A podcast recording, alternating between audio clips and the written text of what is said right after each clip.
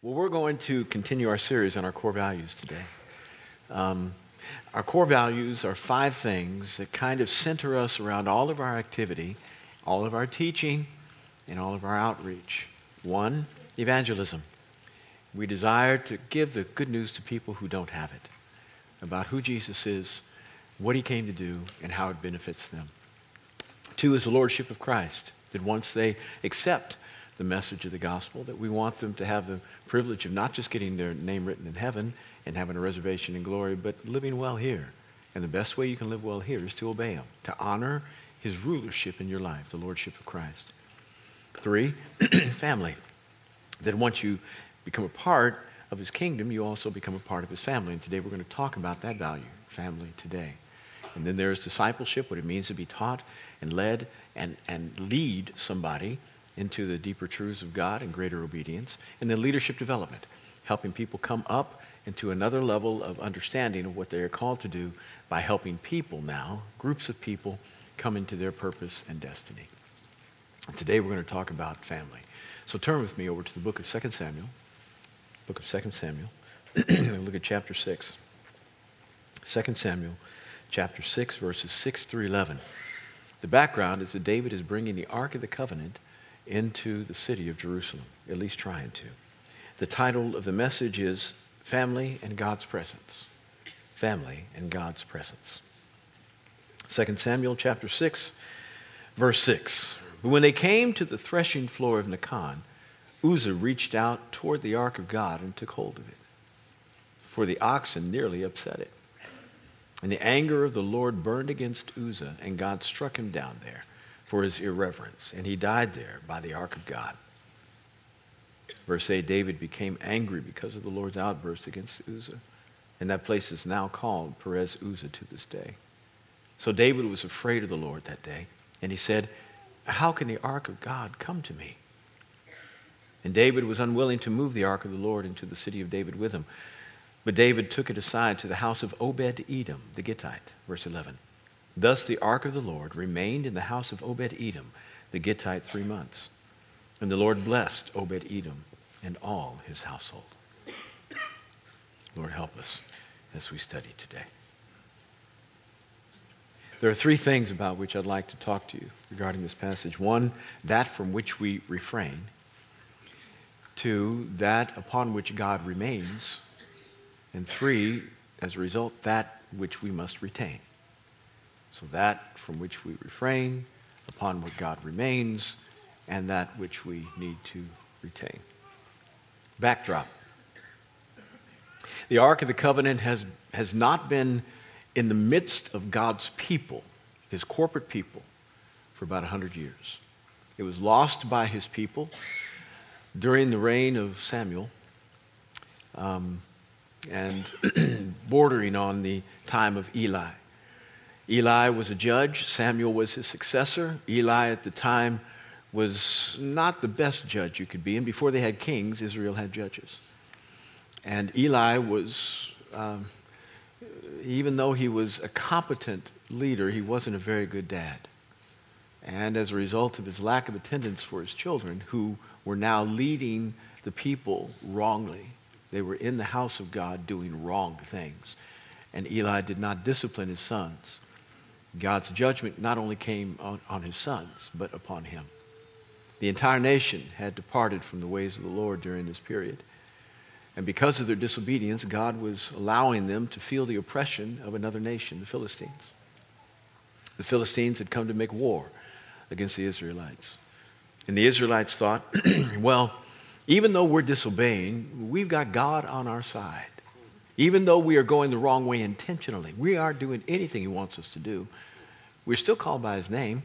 We have a heritage. Our great, great, great, great grandfather was Abraham. God's going to help us anyway. Please understand, God does not co sign your disobedience.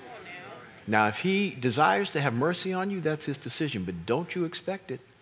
Not if you're going to continue to do wrong. If you repent, that's a different story. Repent means to change. Stop doing what you were doing and come, come the other direction.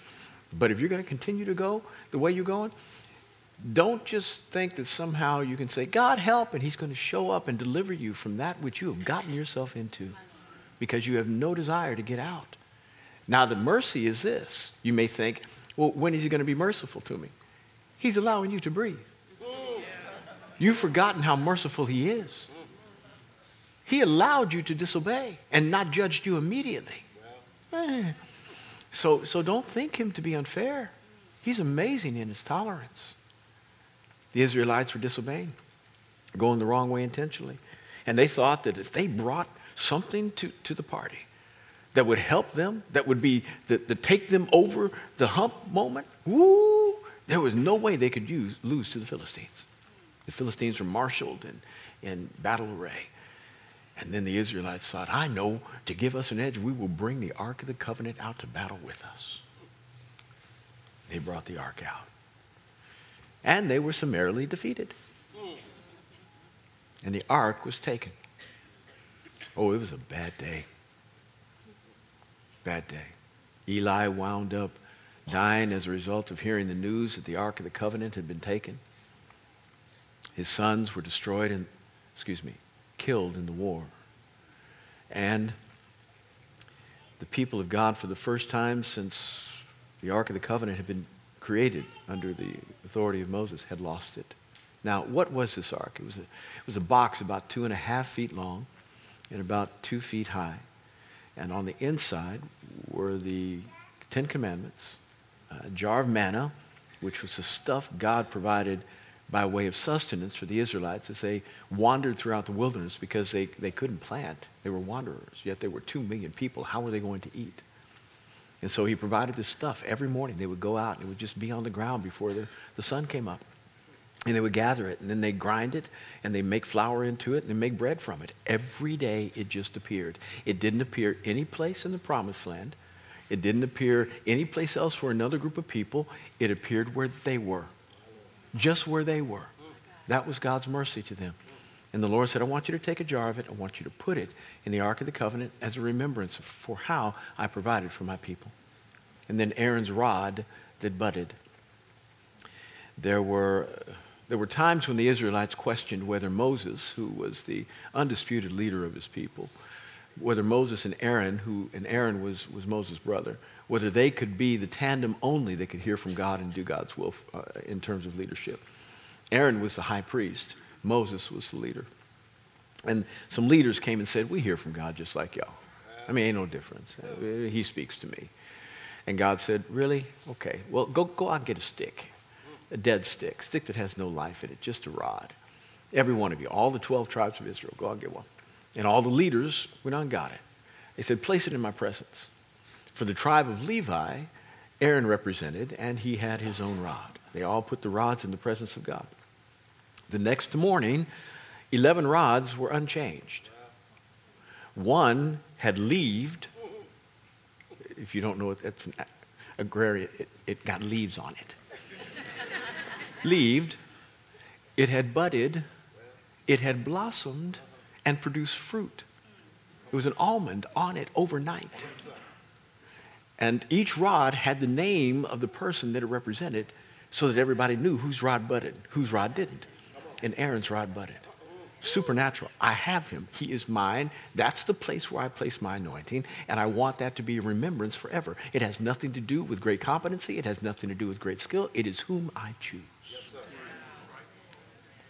All those things were in this box, and the box was made of acacia wood, common wood in the promised land, Israel, in that territory. And then it was overlaid with gold, with two cherub, angelic beings on top that went like this, and their wings to- uh, touched at the top. And at the bottom, where their feet were, was called the mercy seat. This box, called the Ark of the Covenant, was in a place called the Holy of Holies, which was the inner sanctum of the temple and the sanctuary. The, the place of, of where God met with his people, met with Moses, a high priest, or whoever would be the leader of his people at the time. It was a box that was not an idol, it was a representation of God's presence. That's all it was. It was a reminder of how he wanted to present himself to his people. And it was kind of pictorial in shadowing way, in a shadowing way of who Jesus would be. Very, very natural in that he was all man, made of earth, wood, and yet overlaid with the divine nature. Gold represented the divine nature of God. The box was had, had gold all over it. And indeed, Jesus was the only best combination of God and man. And on the inside were all the commandments, the anointing, and the provision of Almighty God. This box was now taken, and it was taken by the Philistines. They held it for a little bit till they couldn't take it anymore. They tried to figure out how in the world they could incorporate its power with their God's power. And they put, him, put the Ark of the Covenant in their God's temple named Dagon, right beside Dagon. Dagon was there, torso of a man, body, bottom part of a fish. And there was the Ark of the Covenant right next to it. They came in the next morning, Dagon had fallen over. Now, God is merciful. See, He likes people you don't. I mean, the Israelites were thinking, well, if if the Ark of the Covenant was taken by the Philistines, surely God will kill them overnight. It, it, it's a subterfuge moment. He, he's trying to figure out how to judge them for killing us. No, you were judged by God through them. Your mess ups were your own. But God loves everybody. And so surely he could have done something if he wanted to, but he chose not to because he cared about the Philistines. And he allowed them to understand who was God and who was not. So the next morning, their God, Dagon, had fallen over. The Ark of the Covenant was fine. And the Philistines do what most people do when their God falls over they try to help their God get back up. And by the way, if your God ever falls over, he ain't God. He's not God because God doesn't fall over. He makes no mistakes. He does not need your help. It is a sign he is not me. God was merciful. He was trying to let him know, I'm God, he's not. But they propped him back up. And, and, and, and, and hear me, I know you don't have a little statuette at home to which you light votive candles and offer your prayers. We, we, we generally don't do that. But we do have a temptation to serve another God, and, and it's usually us. As evidenced by the fact that when God doesn't co sign your plan for your life, See, you've got an idea about how things ought to go, do you not? You think God thinks that your plan should be a good idea. That I, I, I'm headed this direction. Lord, it's not bad. It's not bad. It may not be great, but it's not bad. It may not be good, but it's not necessarily sin. Lord, would you please co sign this for me? And you somehow think that your plan is God's plan, and it's not. And the fact that sometimes He causes your plan to fall over Anybody, anybody know what I'm talking about? He divinely disappoints you. What do you do? Oh. Ah. Whew, that was close. That was, we almost had a disaster. My life almost fell apart. I almost lost him, Lord. I almost lost him.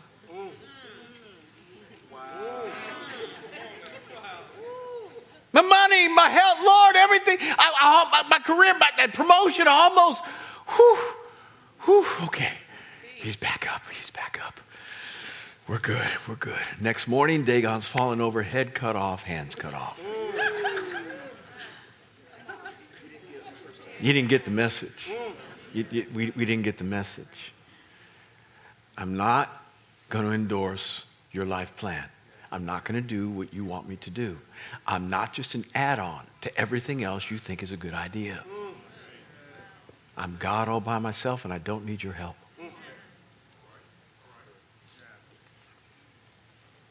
But we do much like what the Philistines did. They tried to fix Dagon again. And the Lord, when they wouldn't, when they wouldn't hear through these two signs, he brought a few little physical discomforts to them. To such an extent that they said, you know what? This isn't working out like we planned.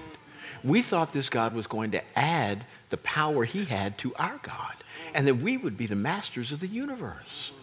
This God vanquished Egypt, the most powerful nation on the earth. This God opened up Red Seas whereby two million people, flocks and herds, walked over on dry ground surely if, if this God was added to the power of our God, we would rule the world.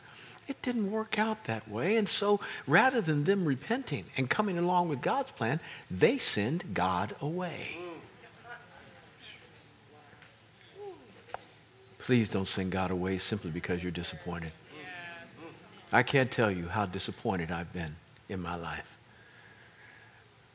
And, and we're not talking about things of, of going the wrong direction that were sinful. We're talking about what I thought was a good idea. And he just lovingly said, uh uh-uh, uh, and made every plan I had fall over. And I'm so happy I didn't send him away. What I did is realize I wasn't thinking quite right. I didn't pray quite right. I thought I was, but it wasn't right because I fell over. I tripped. I made a mistake. Something didn't work out like I. Lord, please fix my brain. Fix my meditator. Fix what's wrong on the inside of me that doesn't think like you. I didn't send him away because I was mad that he didn't co sign my life. They sent him away. They sent him away on a cart drawn by two oxen. And, and these, these oxen, just like homing pigeons, ran straight to Israel. Straight to Israel. And they wound up in, in a place called Beth Shemesh. And, and when the ark wound up at Beth Shemesh, the people of Beth Shemesh didn't have enough good sense to know what not to do.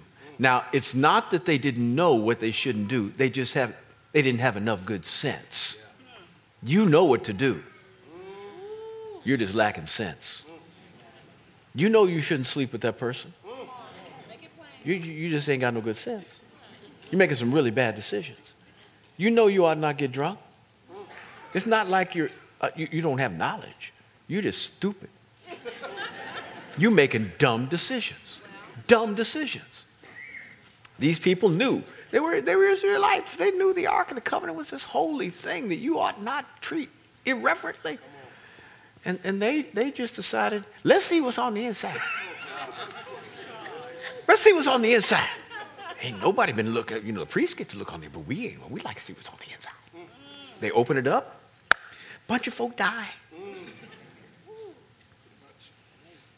And rather than them repenting, they say, let's send God on, on away. So they send the ark away again. And it winds up in Kiriath Jearim, which happens to be the home of a man named Abinadab, who we believe was a Levite, and he knew how to care for the ark. It stays there for a period of probably, we believe, 90 years 80, 85 to 90 years. So, from the period of Eli to the time of David, the passage we just read about bringing the ark in, just about 100 years. Samuel has reigned for 40 years or so. Saul, the first king, has reigned for 40 years. David is at the beginning of his reign. It's been a while since anybody has seen the ark. In fact, probably nobody in this generation has in Israel. It's been at the house of Abinadab. And David says, Something's wrong. We need the ark of God to be in the presence of his people, not just be in a man's house. And so he makes preparation to bring the ark home. It's now it's never been in Jerusalem. It used to be in Shiloh, but during this war of which I spoke earlier, Shiloh was destroyed. And so there was no place to put the ark. And so that's why I did not go back there. It's never been in Jerusalem because David established Jerusalem as his capital city when he became king. So it's never been there. He's saying, I need this, this, this the presence of God, this article, with me in the holy city I've established for his name. And so he makes preparation. Problem is, he didn't read his Bible. And as a result of not reading his Bible, he didn't realize how the ark was to be transported. All he did was go on how it came to him how it came to Israel. How did, well, they, these oxen just showed up in cart and ark on cart. So they use the same kind of thing that they had been, uh, at least historically, had been used. And so they put the ark on a cart and they draw it with oxen. And big parade. Everybody's happy. Praise and worship is going on. David's a, song, a minstrel and song, songster. No, that's not even a word, but it'll work. He's a guy who knows how to make music, and he brings everybody, and everybody's happy, happy, happy, happy, happy, happy. And then, and then all of a sudden, the oxen going, and, and the cart hits a bump in the road. And, and the Ark of the Covenant begins to get unsettled and might fall off. Uzzah, who has grown up in Abinadab's house because he's Abinadab's son, he knows what not what, what should not be done with the ark. He understands how the ark ought to be treated. He knows what shouldn't be done. Reaches out to try to steady the ark. And as a result of reaching out, knowing what he should not do, he dies. Now, ch- church is generally a good place to be, except when somebody dies in church on a Sunday morning. It's one of those things that when somebody dies in church on a Sunday morning, everybody else says, um, don't go to that church. Because, like, you walk in, but you don't go, to, go out, you don't leave, you go straight to heaven. Don't go to that church, don't go to that church. It's a bad day when somebody dies in church. David is just depressed. Lord, I tried to do something good. What? How? You killed the guy. Why? I don't. And so he stops the parade and he drops the ark off at the nearest home, a guy named Obed Edom. Now, I imagine Obed Edom was a part of the parade. His sons were happy. And, and, and, all of a sudden, somebody dies, and they say, We're going to drop it in your house. Uh, did I do something wrong? I thought you liked me. I pay my taxes. Why are you going to put it in my house? Scared to death, probably. Scared to death. But they treat it with reverence. And all of a sudden, after three months, David realizes he gets word back that Obed, Obed Edom's house is blessed. Yes, his businesses are blessed. His marriage is blessed. His kids are blessed. Everything is blessed. David's saying, well, wait a minute. I thought God was mad at us. Maybe it's not him, maybe it's us. We never think it's us. We always think it's him. Why doesn't God like me? Why isn't he treating me fair? You're an idiot, that's why. You've gone the wrong way for a long time. And you wound up in a dead end and you're blaming him for getting there. You haven't made good decisions. You haven't worshiped well. You don't read your Bible every day. You don't know what you ought to pray, and so you pray whatever you think you should pray, and it's always wrong. And you wonder why he didn't answer your prayers. And then you blame him when it's been all you all along. All Brett all along. David says it's us. Maybe. So he begins to read his Bible. He says, Oops. We weren't supposed to bring the ark in on a cart. We were supposed to bring it on the shoulders of the priests. Ah, oh, shoot. It's my fault Uzzah died. All right, we're going to fix this. On the four corners at the top of the ark were rings into which a pole was to be inserted on both sides that extended anywhere from three to six feet, whatever the length was needed for a priest to carry. And on each of the four corners, a priest was to hold the pole like this, and the ark was to be suspended in the middle of them. And they were to walk the presence of God, though he residually abides in systems and buildings like this, it's intended to be carried by people. So you're asking for God to show up in your workplace, in your neighborhood. He's waiting for you to carry him there. He's waiting for you to carry him there. He's waiting for you to bring him in, to usher him into, your, into the presence of wherever you need to be. Yet we trust for Bible studies to do it. And we trust for Sunday morning at 1045 to do it. And we trust for all these systems we set up. And, and, and listen, it's, it's all good. But there's nothing holy about Sunday morning at 1045. If I don't read my Bible and pray, if I don't study, if I don't spend time with my God, if my consecration is poor, if I'm not loving Him like I should, if my worship team isn't doing the same, if all of us don't come in with some degree of responsibility and say, Lord, we have to, we have to create the environment where you want to live and abide, then it's going to be just a normal 1045 going into Walmart. You may be bettered for the, for the, the sale. You may be able to find something that you need. But will the presence of God be here? We value that more than any kind of thing you bring away by way of information. We want you to experience Him here. Obed Edom is there. And, and the Ark of the Covenant, and his house is blessed. And as we talk about family today, God wants to bless your household. But he doesn't just want to bless your household with stuff. He wants to bless your household with his presence. His presence. But you've got to bring him in. You have to create the environment where he is welcome, not just to visit, not take a vacation, but to abide and live. When somebody walks in your house, they ought to feel the presence of God, not just the nice moralistic compass that is faced due north. They ought to feel the presence of God. And how? How do we create the environment that Obed Edom had? One, we refrained from stuff. This was a household that realized God wants to be here for a minute. This is his serendipitous placement. And so we don't want to do anything that would offend him. You refrain from overt sin. You stop going the wrong way because your sin separates you from him. Now, please understand that God is not a prude. He sees everybody's sin all the time, every day. It pains him and hurts him. But he is not trying to distance himself from you because of your sin. He's not.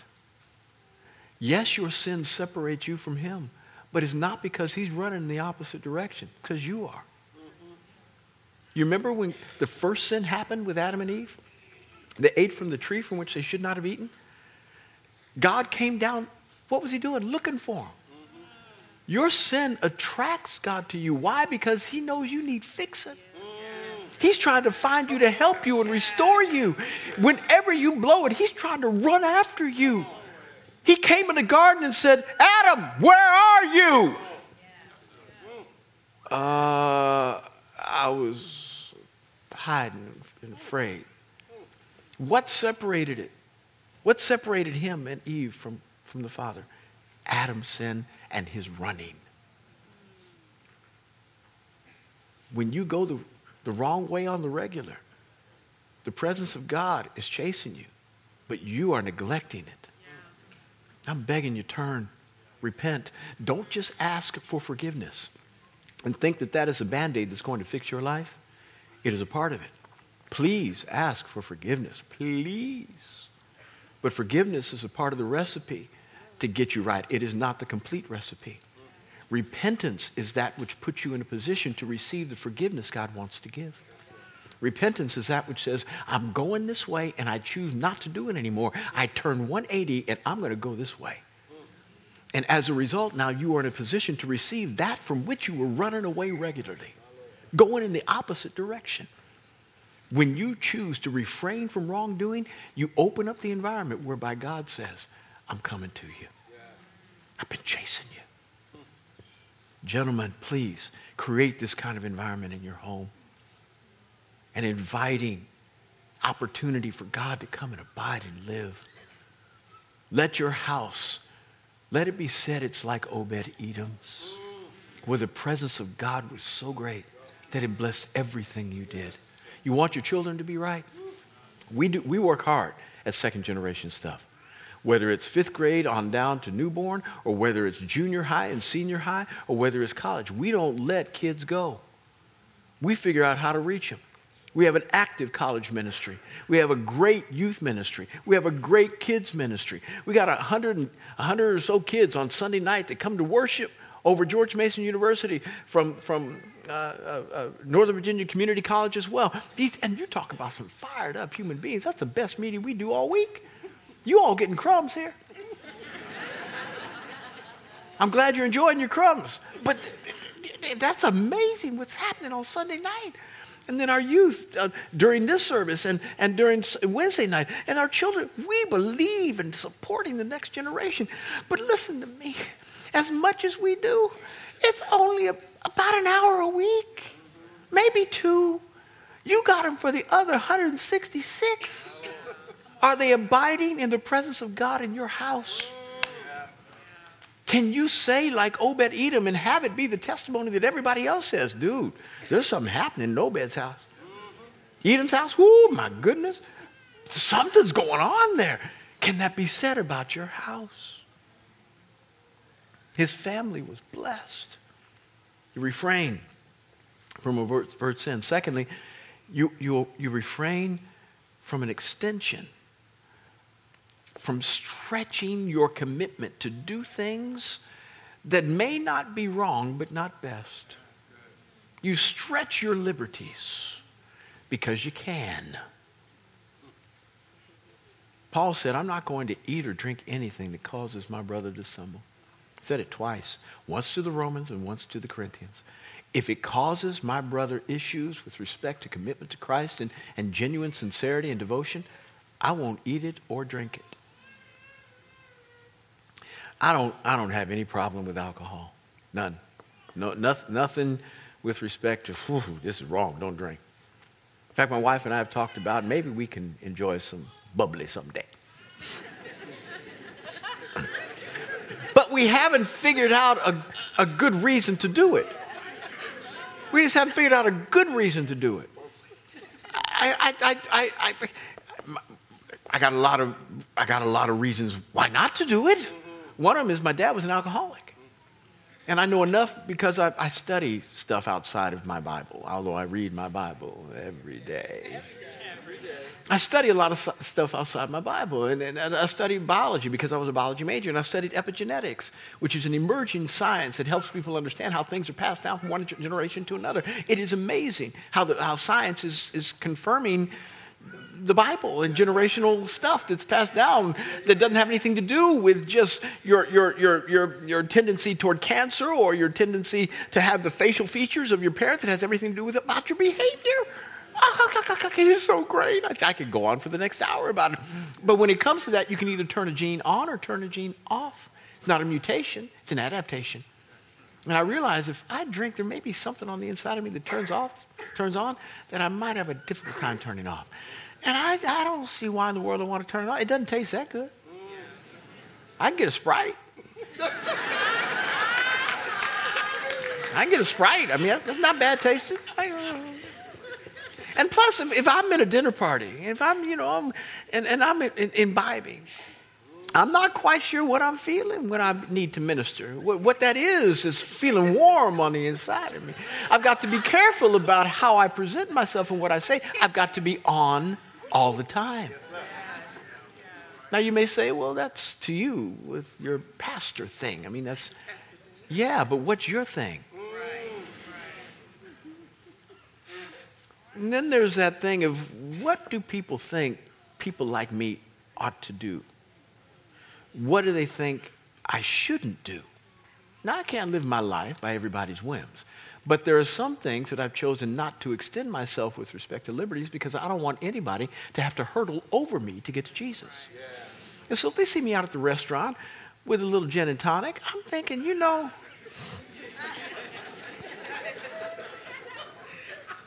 I'm thinking, I'm enjoying myself, but they're thinking they don't want to say nothing. Oh, look at the pastor.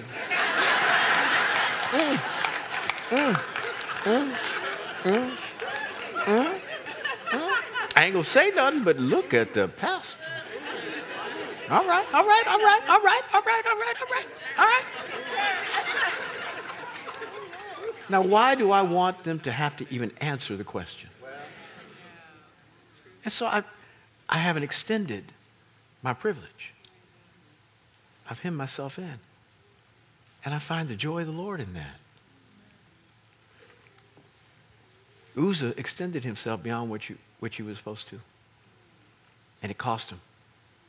It always costs you when you extend yourself beyond the boundaries of what God allows for you. It always costs you, and it costs other people too. Secondly, it says in the house of Obed Edom that God remained. His presence one he, his intention is to abide with mankind, not to visit mankind. He loves us like that. We were never intended to be apart from him. We were always intended to be in communion with him and that unbroken. We've gotten so used to subnormal that we think it's the way it ought to be. Please, you're going to have to do the unusual to allow the presence of God to abide in your family, but it's going to benefit you and it will benefit your children. All my kids love God. None of them are perfect, not even close. but they all love God. I, I, got a great relationship with my bride of 30 years, and she loves me, which is always a miracle for a man when a woman still loves him after 30 years. That's only God. That's only God. There are so many things that are attributable to his presence, not my skill. I know I was not the greatest dad. The only way my kids could be supported the way they are and come out the way they are is if God helps me. Now, that doesn't mean I didn't participate in His grace and try to become the best dad I could possibly be to those people. I did that every day of my life, trying to become better, praying and fasting, asking God to take that out of me, which I judgmentally thought was not in them when I disciplined them for their wrongdoing, yet that wrongdoing was stuff that came from me. And I didn't understand that it was me that was wrong on the inside of them. How do you think they got it? Do, do you forget who you were? Did you forget? Did you forget who you were, parent? All of a sudden, when you see that the reason your child is acting the way they are is because it's you, it's you and them. Don't blame Adam, it's you. It's you, it's you, it's you. Then you begin to say, God, help me because I need to be more merciful to them. Without compromising truth, I need to be more merciful because they got it honestly. That rebellion is what I did to my parents. That attitude is what I had with my parents, the sucking the teeth, the rolling the eyes, the wagging the neck. That's what I did to mom. That's me. I'm reaping what I sowed. It's my fault. It will help you. The presence of God will help you become a better version of you. What God thought about when He thought about creating you. So you can be better to your children, so they can have a better, a better platform upon which they can be successful. And when they go out from the house, my, my, my Cynthia and I are, are um, our youngest is 16, our oldest is 29. We, we now have two out of the house.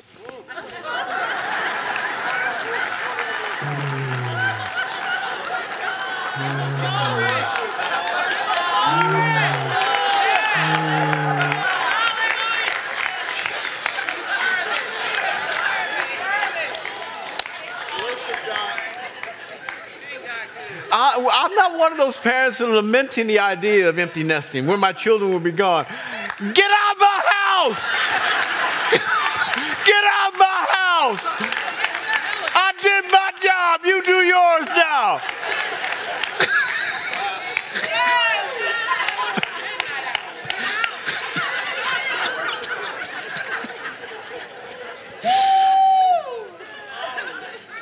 But when they leave, what do they take? What do they take? David was dead.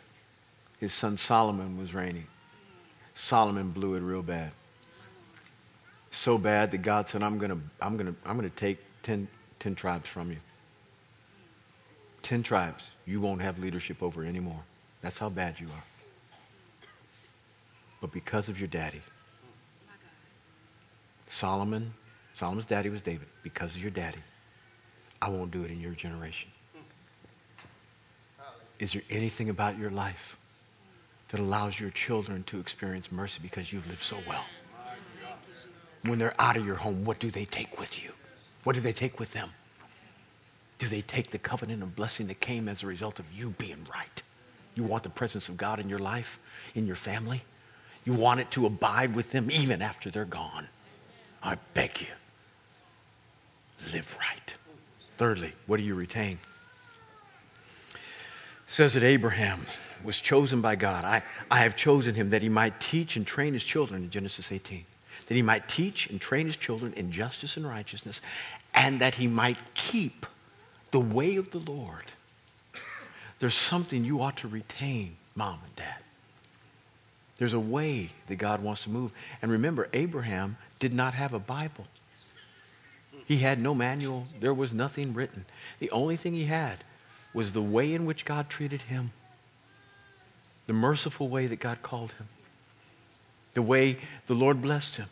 And he said, I've got to keep this way so I can let my children inherit. And the presence of God abided, abode with Abraham. You have to hold on to some stuff. It's not enough for you to sit in his presence in this meeting and think, that fills my cup for the rest of the week. No. You have to figure out how in the world are you going to keep what you heard. What are you going to do with the information you got this morning, tomorrow morning, on Tuesday morning? How are you going to retain that which God wants you to have? Why? Because it's going to help you in your family. If, if Abraham had not kept the way of the Lord, he wouldn't have any information to give his kids.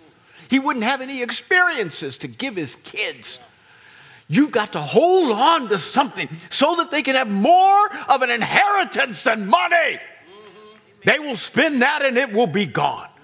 There is something of covenant blessing that every household ought to give their children that never leaves, and indeed they can pass on to their kids. An inheritance that is eternal. Keep something. Make sure you create an environment where God can abide, not just visit, and refrain from doing evil. You do that, you'll build a great family. Let's pray. Daddy, I love you. I thank you for your goodness and grace. Help us as parents, children, uncles, aunts, folks who will someday get married and have a family, to desire your presence more than any other. Your blessing on our lives.